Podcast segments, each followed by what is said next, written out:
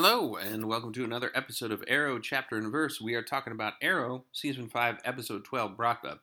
And based on the website that is telling me the order in which I should watch these shows, uh, it's Arrow, Supergirl, Arrow, Supergirl, before we return to either The Flash or Legends. So, buckle up, get ready for that, I don't know. So, okay. We... Oliver is, is talking to his girlfriend, the reporter, who doesn't didn't like him that much at the beginning of the season, Susan Williams. Uh, they're chit-chatting, and when in comes Quentin Lance, who's fresh out of rehab and ready to step up as deputy mayor once again. Uh, he sort of promises Susan Williams an interview. Uh, she is a little surprised by this, and then she gets a text that... Um, General, um, I don't know, Walker, sure, General Walker, uh, who is the guy who framed John Diggle, has escaped, was taken into military custody, has escaped from military custody, shot his way out of a base, killed thirty people, and also made off with the nuke. Now, why was the nuke on the base that he was on? I mean... Was he just dragging it around with him? Uh, I guess maybe he had it. Nobody else knew where it was, of course, because it was a nuke. And he was hiding the nuke, and he wanted to... just. Why did he bring it back to a base? That just seems like a, a dumb place to bring a nuclear weapon, an army base that you're on. Anyway. So he's in the wind, uh, but they know he wants to sell the nuke to Markovian terrorists... So they figure that he's going to go to Russia. And luckily, Star City's sister city is in Russia, providing Oliver a reason to go to Russia with his entourage, which is also Team Arrow, um, including Dinah Drake, who, you know, we just got her last episode. She's now on the team. She, I, I don't, I don't know what he says as mayor when he's like, I'm going to go visit the sis- the sister city. Who are you taking? Any of your staff from the mayoral office? No, I'm taking these people. Um, okay, who are they? Well, they're my friends. I don't know. So, he, they go to Russia. Uh, he says that he's called Anatoly. Uh, Anatoly shows up and punches him because, as you might remember, uh, there was a Bratva guy back in season two when Oliver was trying to find Slade Wilson, and he made a deal, and the Bratva guy... wanted Oliver to do something sleazy and mob-related because the Bratva is a criminal organization. And Oliver said no and pulled a gun on the guy and left. And then Slade Wilson killed the guy later on, and the Bratva is mad at Oliver because he didn't uphold his end of the oath. And it's also weird to me because Oliver does come into the Bratva situation, and he's like, yeah, I know the rule is you do me a favor, I do you a favor, but how about if you just do me a favor? How about that deal? And the Bratva always says no to this. And Oliver's like, I am very surprised that nobody just wants to do me favors all the time. So uh, they end up in a place that is... Uh, they, they're staying in a place, Oliver Team Arrow, is staying in a place that's old. It's covered in uh, drop cloths. Uh, it used to be an Argus safe house, but who knows what. Uh, uh, so they're trying to find Walker. Uh, Felicity is having some trouble... tracking him down, but thanks to her database full, or her, uh, uh, whatchamacallit, thumb drive full of all this information about various nasty people, uh, she is able to figure out which type of burner he's using, because, as Dinah says, military men are creatures of habit. Uh, so she finds a type of phone. It's an older phone. Only one network in Russia supports it. She goes to basically blackmail a guy uh, for not reporting terrorist activity, and she gets the information that she needs to track Walker down. Now, uh, John and Oliver go to find Walker. Rory thinks Felicity has gone too far by using this information to blackmail somebody to tell her where the guy who has a nuclear weapon is. And yes, I realize you can cross a line with that information. I don't know whom I would trust with that information. Were I to trust anyone, generally, I think the best thing to do with most caches of information like that is to, you know, destroy them, uh, lest you know, people be tempted to use them for inappropriate reasons. So I understand a bit where, where Rory is coming from. This doesn't seem to me to be too important. Like, honestly, I think I would have I think I would have told the Russian government, well, uh, you know, it's uh, telling the Russian government anything. It's like, do, do you trust the Russian government um, to do the right thing? Uh, no, uh, but then again, this guy was letting uh, terrorist activity slide, so that's that's not good. Um, perhaps, you know, tell the Russian government, uh, as well as blackmail the guy to get the information that you need to stop the dude who has the nuclear weapon that he's going to sell to terrorists. So anyway, they figure out uh, where things are, and it's Oliver, John, and Dinah. Dinah is on backup. Oliver and John are going through this building. They kick open a door to where the phone is supposed to be, and they find it hooked to a proximity alarm. Okay, um, sure, that's that's fine. I'm uh, you could be that paranoid. I guess it's fine. Then uh, some military guys show up with guns and start shooting. Uh, they have rifles. Uh, Oliver and John have handguns. Nevertheless, Oliver and John manage to take down two of them without getting hit before Dinah busts in and uh, uh, Canary cries the last one onto the floor. Now, let me repeat that. Oliver and John are using guns. They're using handguns. And I could have been mistaken. I could be wrong about this. But I swear the dude that they shot, whose head snapped back, is the one that they took in for questioning. I'm probably wrong. I, I have to say it was the one who got Canary cried into the floor, because he's the only one who would, uh, you know, be alive after getting shot. Um, again, like the whole... I understand why Oliver's not taking an arrow to Russia, because that would look suspicious. Uh, or bow and arrow, I mean, that looks suspicious, but he is shooting people, so the whole no killing thing kind of goes out. I mean, unless they're using rubber bullets, which just seems like a bad idea if you're going into a firefight. Um, anyway, I, I, I don't know. Uh, a lot of people are using guns. Uh, Renee's using guns, Ollie's using a gun, John's using a gun. I, I, I guess guns are the new bow and arrow. Anyway, so they take this guy in for questioning, and Oliver has him blindfolded, and he's tied to a pipe in an outbuilding of this place where they're staying, and Oliver gets a car battery and starts knocking the leads together and making sparks, and the guy's like, I'm never going to talk, and then Oliver, you like, brushes the sparks up against his face a couple of times, and the guy's like, well, no, I'm, I, I'm not, well, maybe uh, I'm just going to stand here, uh, or hang here, and Oliver leaves and then goes to talk to John, and John is furious because they've got to get Walker. They've got to get Walker, and if you just let him in the room with that guy, he'd be able to get the information. And Oliver points out that guy's going to tell you anything he thinks you want to hear in order to stop you uh, from, uh, you know, torturing him. We got to be smart, John. And Oliver leaves. And he goes to talk to Felicity. And Rory tells him about what Felicity did with the blackmailing.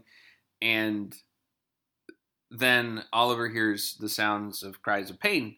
And he runs into the room where the prisoner is, and John is working him like Rocky worked a side of beef in any Rocky movie you care to name.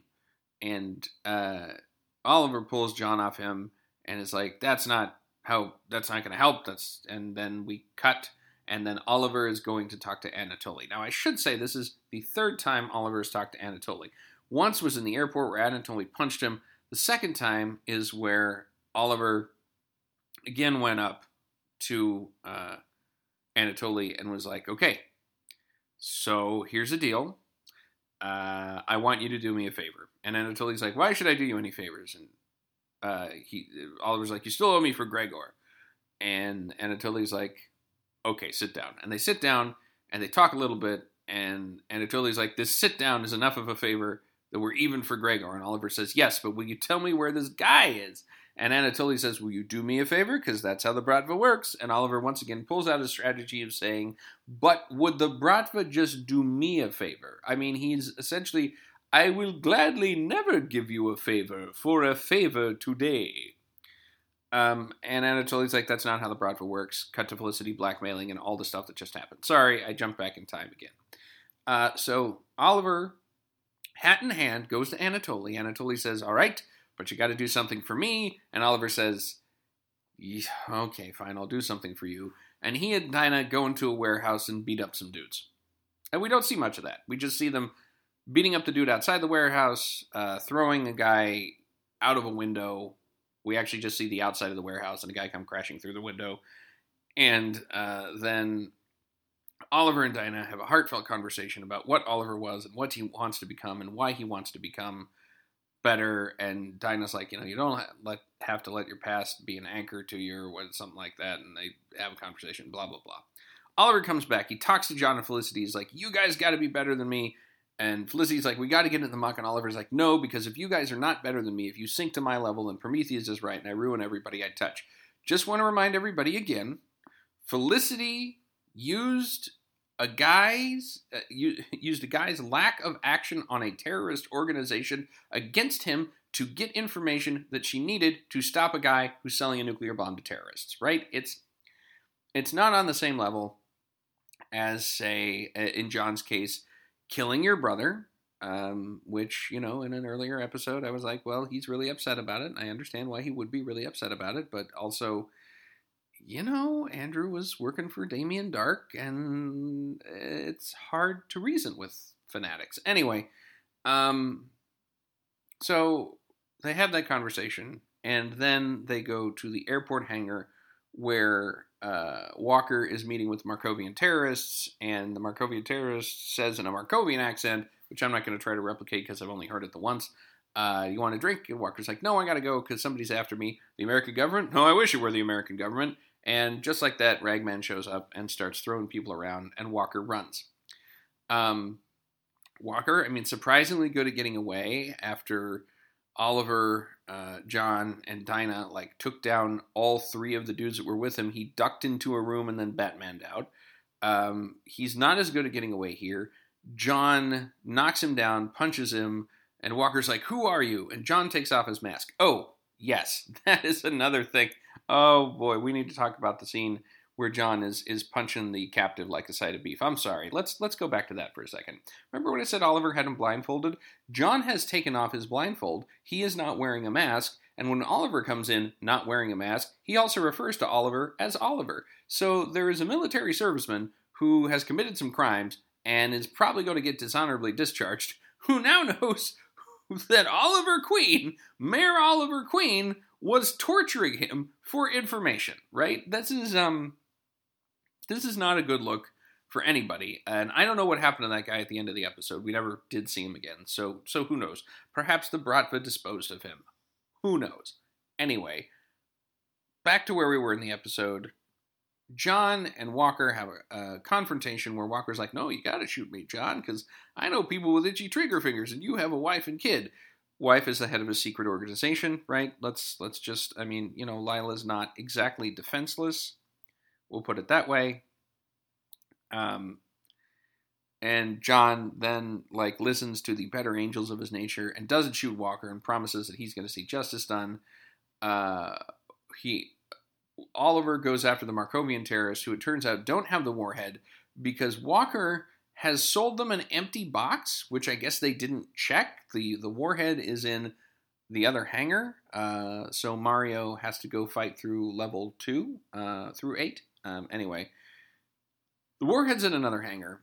Felicity figures out where it is because apparently, like, the, the radiation symbol doesn't show up unless she specifically scans for radiation, which would be a, you know, a thing to do if you're looking to stop a guy with a nuclear warhead.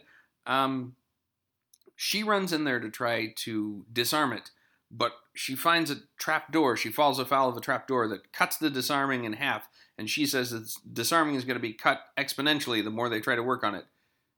Okay, uh, and it's ticking down. And then Rory says, wait, the rags survived Havenrock, and they can survive a nuclear blast, so I'm going to go ahead and wrap them around this weapon, and we're going to see what happens. So um, the blast happens, like Felicity runs outside, and Oliver runs up, and she hugs him, just as we see a white flash from the building, and I'm going to I'm going to tell you, I'm not a nuclear scientist. Um, I know a guy who is, uh, kind of. He does work. He does a little work on nuclear. He does a lot of work on energy, so nuclear is part of his portfolio. Hi, Jason, if you're listening.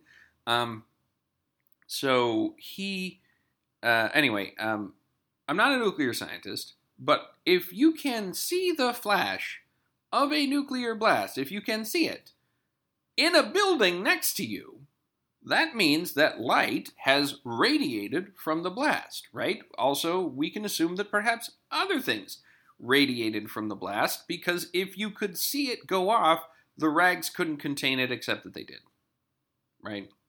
And we find out that the rags, uh, having contained the nuclear blast, uh, we find out at the end of the episode. I'm skipping ahead a little bit. Uh, I will uh, jump back, as always. Um, the rags have been depowered. Two nukes is too much for the old rags, and uh, Rory goes off to commune with them, uh, and is thus pretty much written out of the show, which is interesting. It's another, it's another character arc that I don't really understand. Uh, and that makes me not like it. Uh, and it's not that I was like, oh, I don't, this is mysterious to me. I don't understand the workings of it. I just don't understand why it's in the show, right?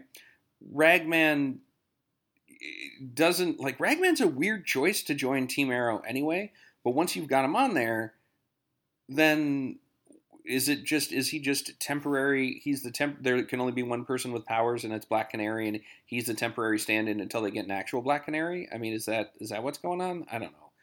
So I'm not sure why the Ragman story or character arc or, or character is in the show to begin with, but now he's off the show. Um, uh, cutting back to after everybody survives a nuclear blast and they get Walker.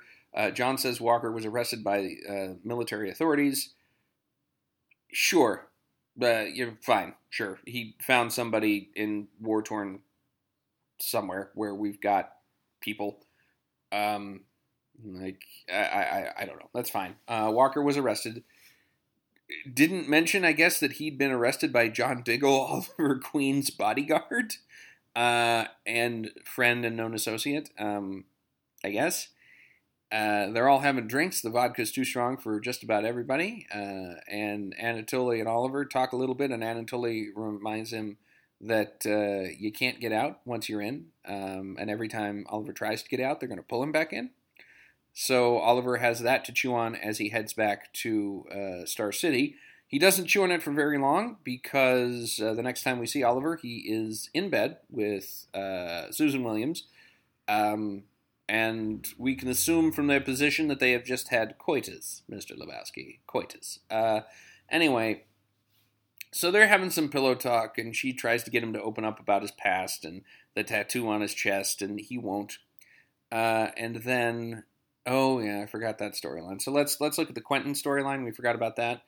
Oliver sends Renee to prep him for an interview, which seems like a weird choice because Renee is not a guy who's ever been on T V or interviewed or a politician or anything like that, but as soon as he sits down and starts asking questions, it's like he's been uh, behind a microphone his whole life, and uh, Quentin gets really pissed off at him, and uh, they, he says, you, you get out of here, because it, basically the questioning is, when, when did the drinking start? Was it when your daughter died? Do you feel responsible for your daughter dying? And he's like, don't you talk about my daughter, um, and kicks Renee out. And then they have another scene where Renee comes back in and says, uh, Jessica Williams called to confirm that the, or that her people called to confirm that the interview is tomorrow at ten. And Quentin's like, when did you get become my secretary? And Renee's like, when I picked up the phone. And then they have a moment where Quentin reveals that his sponsor said, well, I need to apologize to you, and you were just trying to help, and I need to figure out a way to get through this grief without uh, drinking or um snapping at people who are trying to help me, so let's let's try this again. Uh, and then after the Oliver scene, we cut to the Arrow Cave where Renee is punching a punching bag, and Quentin comes up to him and says, the the interview went really well, it was a cakewalk, I asked her if she was going easy on me, and she said no, uh, but that you said something about us, and Renee reveals that he and Quentin had had an interaction when Quentin was a beat cop, and Quentin caught Renee tagging and said, hey, you don't have to be just another rip-and-run gangster. And Renee took that to heart and joined the army and was later dishonorably discharged because, as he puts it, nobody's perfect. But he credits Quentin with having uh, set his life on a better path. So there's there's that. That's, you know, the, the wrap-up of that plot line. But then in the stinger, we see Susan Williams talking to her informant, who showed her the picture of Oliver uh, from five years ago when he was supposed to be on a deserted island but was in Russia. And the dude confirms that everybody in that picture is Bratva, and she says, and don't they have a tattoo to, um, uh, don't they get tattooed when they become captains? And he's like, yeah, they do. And then she's like, so what else? And he's like, well, couldn't find really anything else about Oliver Queen at that time, but I did look through Criminal Activity, and they call this guy the Archer. What are the odds that Green Arrow and Oliver Queen would be in Russia at the same time? And she says, pretty good, if Oliver Queen was the Green Arrow. So she knows, and I'm pretty sure, again, she's a Prometheus plant. Um, I, I just don't see her having, like, come over to Oliver's side that quickly uh, without having uh, ulterior motivation. Um, so, of course, that plotline's going to blow up in his face pretty soon, but we'll see when that happens. Um, no sign of Prometheus uh, the last couple of episodes. I guess he's laying low and uh, waiting to strike at an opportune moment. Uh, no sign of Evelyn either, so I don't know what's going on with that. Um, but that is the end of the episode, and of course the end of this episode of Arrow Chapter and Verse, as always. I hope you enjoyed it. I hope you're having a good day, and I'll see you next time.